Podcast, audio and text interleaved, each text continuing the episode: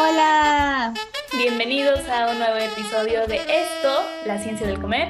Y hoy vamos a hablar sobre pues la, la carne roja si es que hace daño a nuestra salud empezamos. Bueno, primero que nada, bienvenidos a este nuevo episodio. Esta vez, eh, pues retomaremos un poco acerca de lo de la carne. Primero que nada, deberíamos definir lo que es la carne. La carne es esa parte del músculo que puede ser de diferentes especies, tanto de pollo, pescado, res, cerdo, etcétera, ¿no?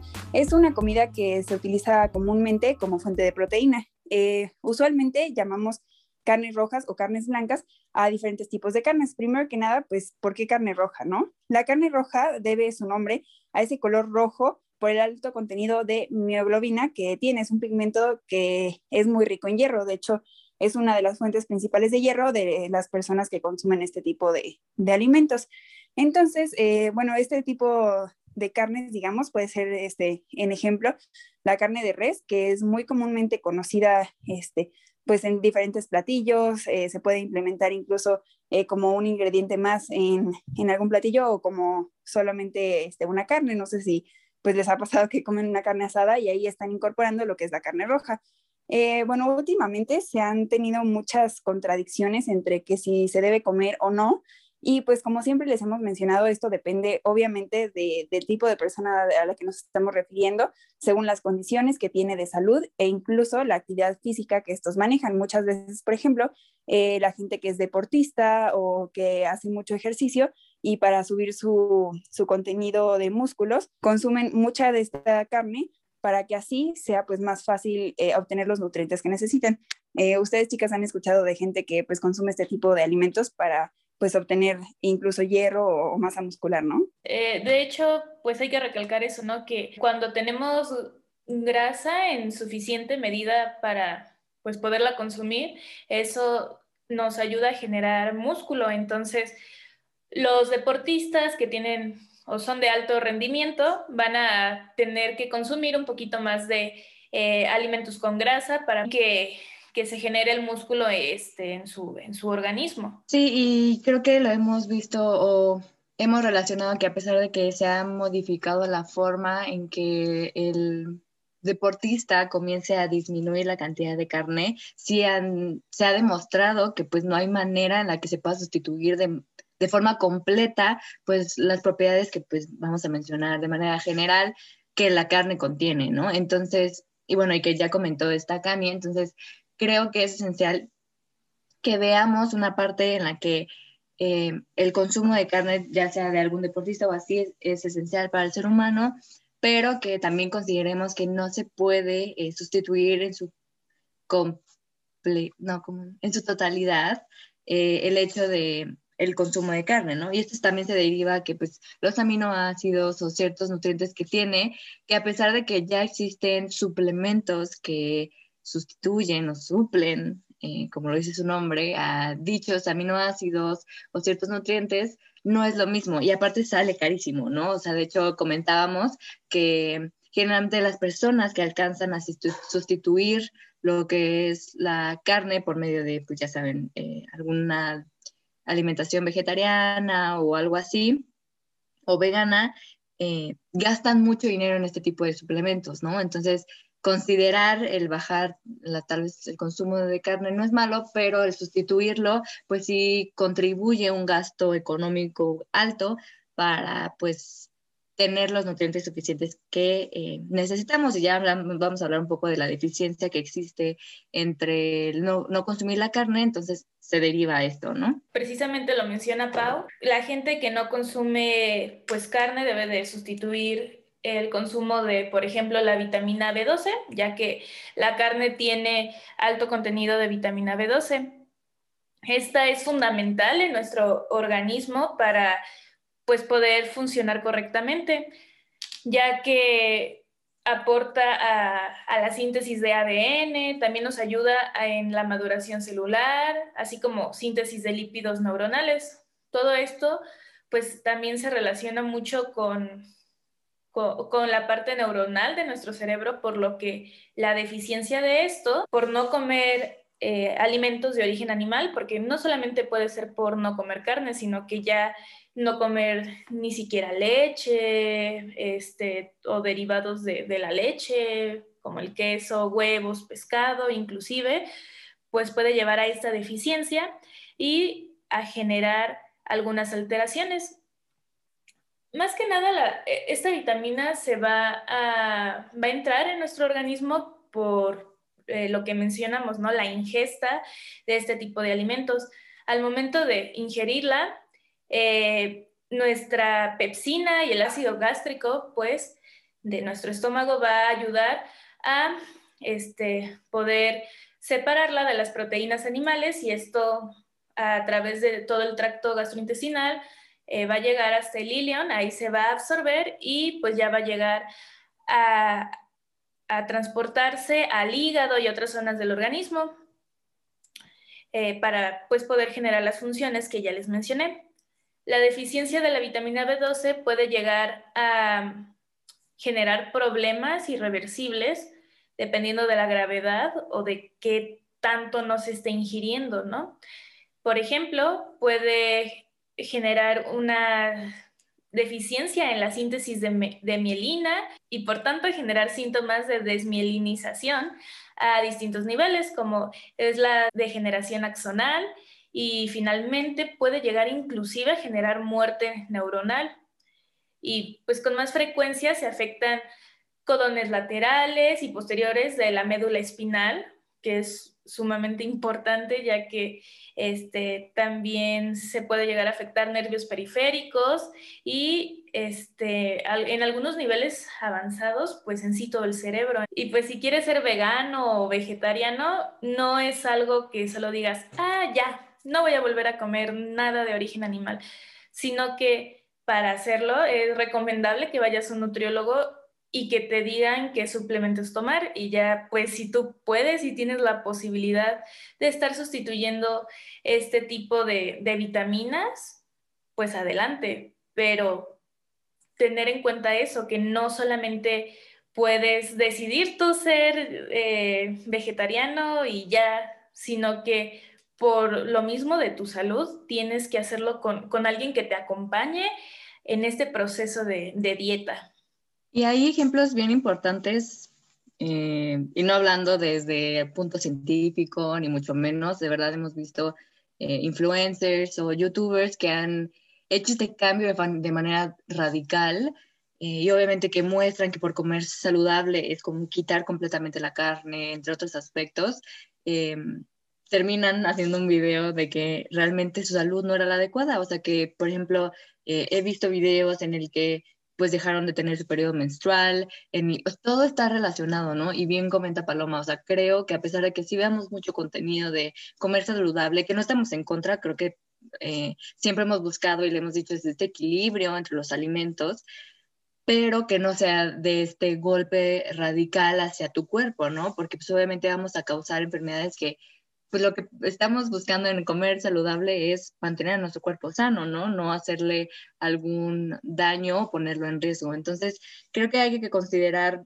eh, ser críticos, no les digo que no vean tal vez un video en YouTube o lo que sea, sino como que sean críticos a la manera de ver cómo son los cambios de alimentación y también la condición en la que se encuentran, ¿no? O sea, no todos nos encontramos en la misma condición y puede que tengamos enfermedades que el hecho de que dejemos de consumir la carne nos pueda causar algo peor o el hecho de que dejemos de, em, de, comerla en su exceso o que, o que tengamos alguna enfermedad, que se tenga que reducir el consumo, todo esto va a depender, ¿no? O sea, va a depender de nuestra condición fisiológica, el hecho de que se aumente o se disminuya la cantidad de carne que debamos comer. Bueno, y hablando un poquito sobre eh, pues esta difusión de información y la precisión de la ingesta de la carne, pues en todo el mundo, eh, eso típicamente va a depender de muchos factores, ¿no? Una, obviamente, va a ser eh, en, el sector geográfico en el que nos encontremos, debido a cultura,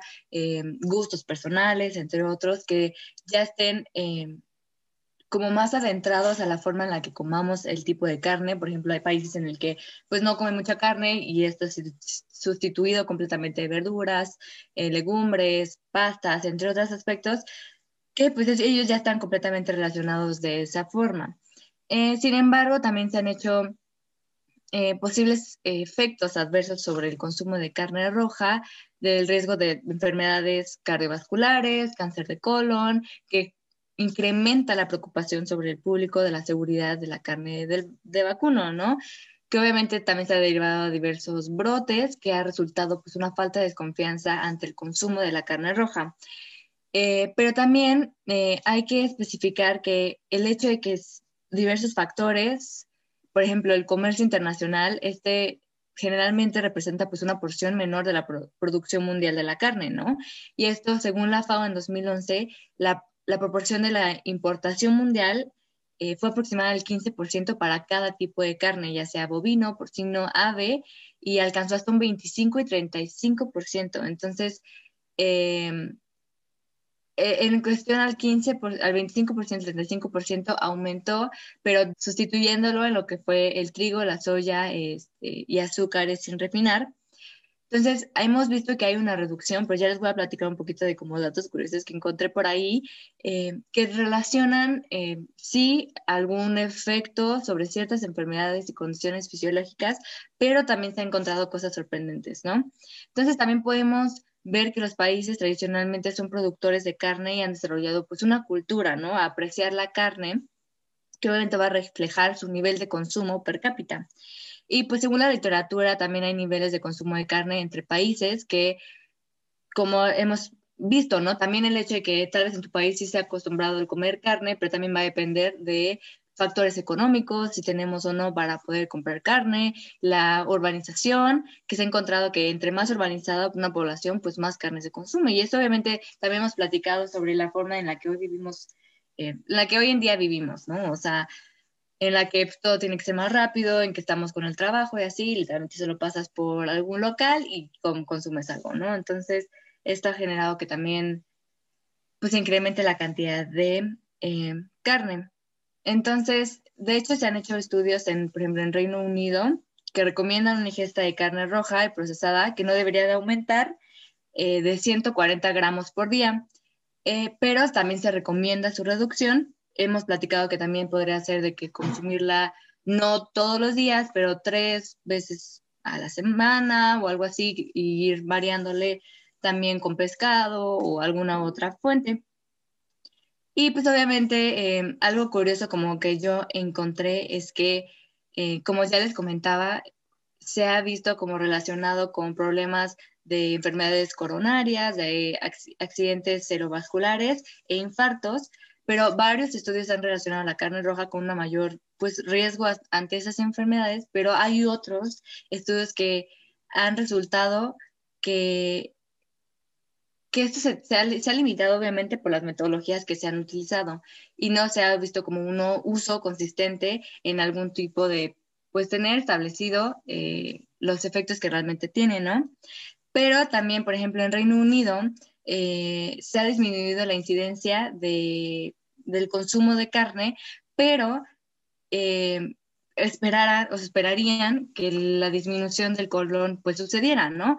Pero fue al revés, o sea, el aumento de incidencias de cáncer de colon aumentaron a pesar de esta reducción de consumo de carne, ¿no? Entonces, podemos establecer que no, no solo, pues se han hecho varios estudios, pero no se ha establecido realmente la relación que existe, debido a que también va a depender de muchos factores, ¿no? O sea, y en un estudio, pues no podemos considerar todas las fisiologías de pues, personas que se evalúen. Entonces, pues sí podemos tal vez... Eh, ver esta, este tipo como de relación que existe, pero también se recomienda que, bien hemos dicho, ¿no? Ir con alguien que nos diga qué cantidad de carne está en nuestro cuerpo para que pues se genere un, bien, un buen funcionamiento y evitar este tipo de enfermedades. También ha relacionado con lo que es la diabetes tipo 2, entre otros aspectos, ¿no? Pero creo que es fundamental que veamos que a pesar de que se han hecho estudios y ve la forma de poder informar al consumidor, eh, pues de nuestra, de nuestra parte sería evaluar e ir como personas responsables con alguien encargado de que nos pueda dar una dieta establecida a la forma en la que pues tengamos que vivir, ¿no? Y creo que como precisamente dices, eh, depende mucho de nosotros. Hay personas que tal vez lleguen a tener más problemas derivados a un consumo excesivo de carne, pero excesivo en cuanto a sus necesidades. Cada quien va a tener diferentes necesidades nutricionales y también se ha vuelto un pues problema o un boom el decir no es que nos hace daño por lo mismo porque ahora eh, también por la globalización y que ahora hay bastante consumo de comida rápida dicho el caso de, pues puede que hayamos comido más de una vez al mes o a la semana hamburguesas o pizza y pues necesitan reses muchas de esas veces, a menos que queramos carne de puerco, para poder eh, pues obtener este tipo de productos para la comida rápida. Entonces, eh, también no, no es culpa de la industria, mm, más bien, y puede que no sea tampoco culpa del consumidor, sino que necesitamos informarnos y saber que hay un límite y por comer este tipo de alimentos, pues ya se, nos fueron todo, todas las kilocalorías que, que, necesitamos consumir al, al, día y no podemos estar consumiendo en exceso este tipo de productos por lo mismo, porque puede, puedes llegar a enfermarte porque un exceso para ti puede ser más grave eh, en tu salud que para otras personas, ¿no? Sí, y eso está completamente relacionado, como bien les mencionaba, o sea, de que esta mayor ingesta de, de, carne está relacionado con la ingesta de ácidos grasos saturados y colesterol dietético, que obviamente nos van a poner en riesgo, ¿no? O sea, y ahora imagínense si nos encontramos en una condición de obesidad, de diabetes, el hecho de que nosotros aumentemos esta concentración de ácidos grasos, entre otros aspectos, eh, u otras condiciones, pues nos van a afectar más. Entonces, obviamente considerar que la condición de todos es diferente y volvemos a lo mismo, ¿no? No hay que irnos de, te paso mi dieta porque me funcionó. O sea, no, la condición de cada uno es diferente y la cantidad de tanto alimento, y no solo de carne, ¿no? Tal vez hasta de vegetales, tiene que ser la proporción diferente para las personas, ¿no? Entonces, em, sí, también creo que el hecho de que dejemos de consumir carne, eh, pues no lo veo mal, pero igual hay que informarnos, ¿no? O sea, igual si vamos a empezar a dejar de comer un poquito menos de carne por tal vez condición de salud o algo así, pues verlo cómo compensarlo para que pues, a nuestro cuerpo no le pase nada.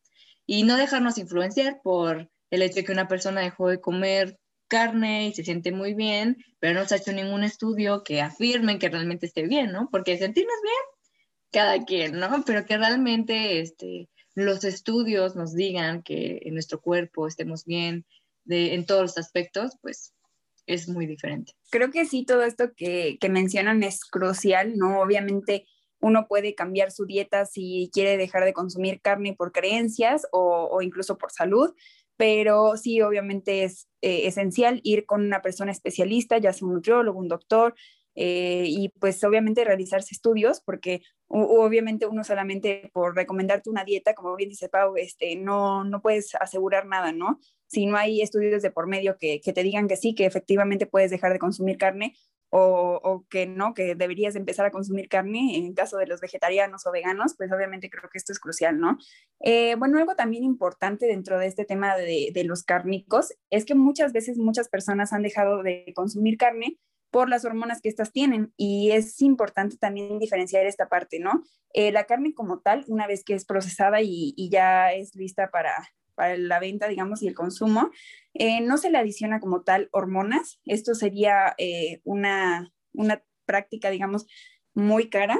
Y pues sí, obviamente muchas personas han escuchado a lo mejor acerca del clenbuterol, si me ocurre, que es una sustancia que tiene efecto hormonal, sin embargo no es una hormona y esta es añadida a, los alimentos de, las vacas, por ejemplo, del ganado, para que ellas lo consuman y generen más, masa muscular. Sin embargo, esta, eh, pues obviamente como tal, se supone que es digerida por el animal y una vez que nosotros lo tenemos en nuestro plato, pues no, no debería de afectarnos. ¿no? no digo que el hecho de poner clenbuterol en, en la comida de los animales sea una buena práctica, obviamente todo bajo reglamentación y, bajo ciertos estándares, pues eh, el gobierno o, los, organismos que rigen esto, pues estarán de acuerdo o no, ¿no? Este, eso, pues obviamente si les gustaría este, escucharlo, pues déjenos sus comentarios. Pero eh, este caso de las hormonas pues es un tema pues muy este, interesante, digamos, porque incluso ya lo hemos hablado que, que en el pollo tampoco se, se, ponen hormonas. Y pues en el caso también de la carne como tal, este, ya al ser carne no se le adicionan estas hormonas, a lo mejor sí pueden quedar restos, como bien digo, del clenbuterol o, de ciertas sustancias que pueden tener efecto hormonal, pero no como tal hormonas.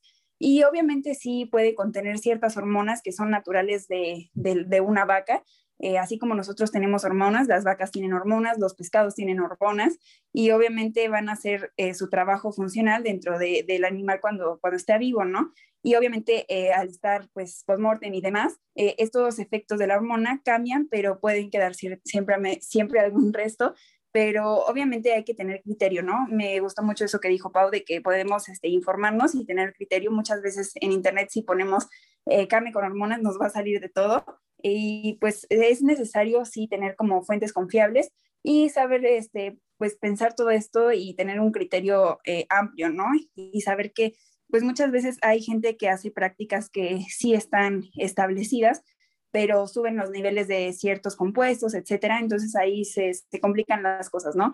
Creo que no sé si ustedes chicas sí han escuchado eso de, que la gente empieza a dejar de consumir este tipo de alimentos por ese caso, cuando realmente nunca han ido a fuentes que son confiables y, investigado bien acerca de este tema. Ahora dicen que todo nos causa daño, todo te causa cáncer, eh, todo el alimento es malo, a menos que, que, pues sí, literalmente lo compres ya sea a personas, no sé, de comercio local o cualquier cosa de ese estilo, ¿no? Pero yo realmente confiaría menos si fuera de comercio local, porque pues muchas veces, como no es algo que se vaya a, comercializar de, ¿cómo se diría? De una forma pues más este, apropiada, pues puede que inclusive si tienen acceso al clenbuterol le pongan muchísimo más o que, ok, no tenga este,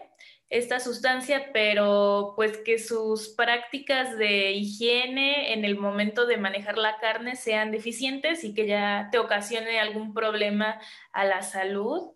Entonces, pues hay que ser un poco conscientes de esto y, yo creo que hay que exigir como consumidores, como lo hemos dicho, que se tenga buenas prácticas de higiene y que haya ya una reglamentación más adecuada para este tipo de, manejo de alimentos. Y pues si no basarnos en todo lo que se hace en Europa, que son un poco más estrictos con, con este consumo de alimentos y cómo se manejan. Claro, todo esto, como ya hemos mencionado, tiene que basarse en reglamentaciones y pues los invitamos también a escuchar nuestro podcast acerca de la certificación TIF, que también pues es algo que tiene pues que ver con esto, ¿no? Sí, entonces pues esta información espero que haya sido de ayuda en el que ustedes generen su propio criterio que se informen, que vean la relación que existe entre el consumo de carne y también el exceso de consumo de carne ser conscientes de las proporciones que estemos consumiendo.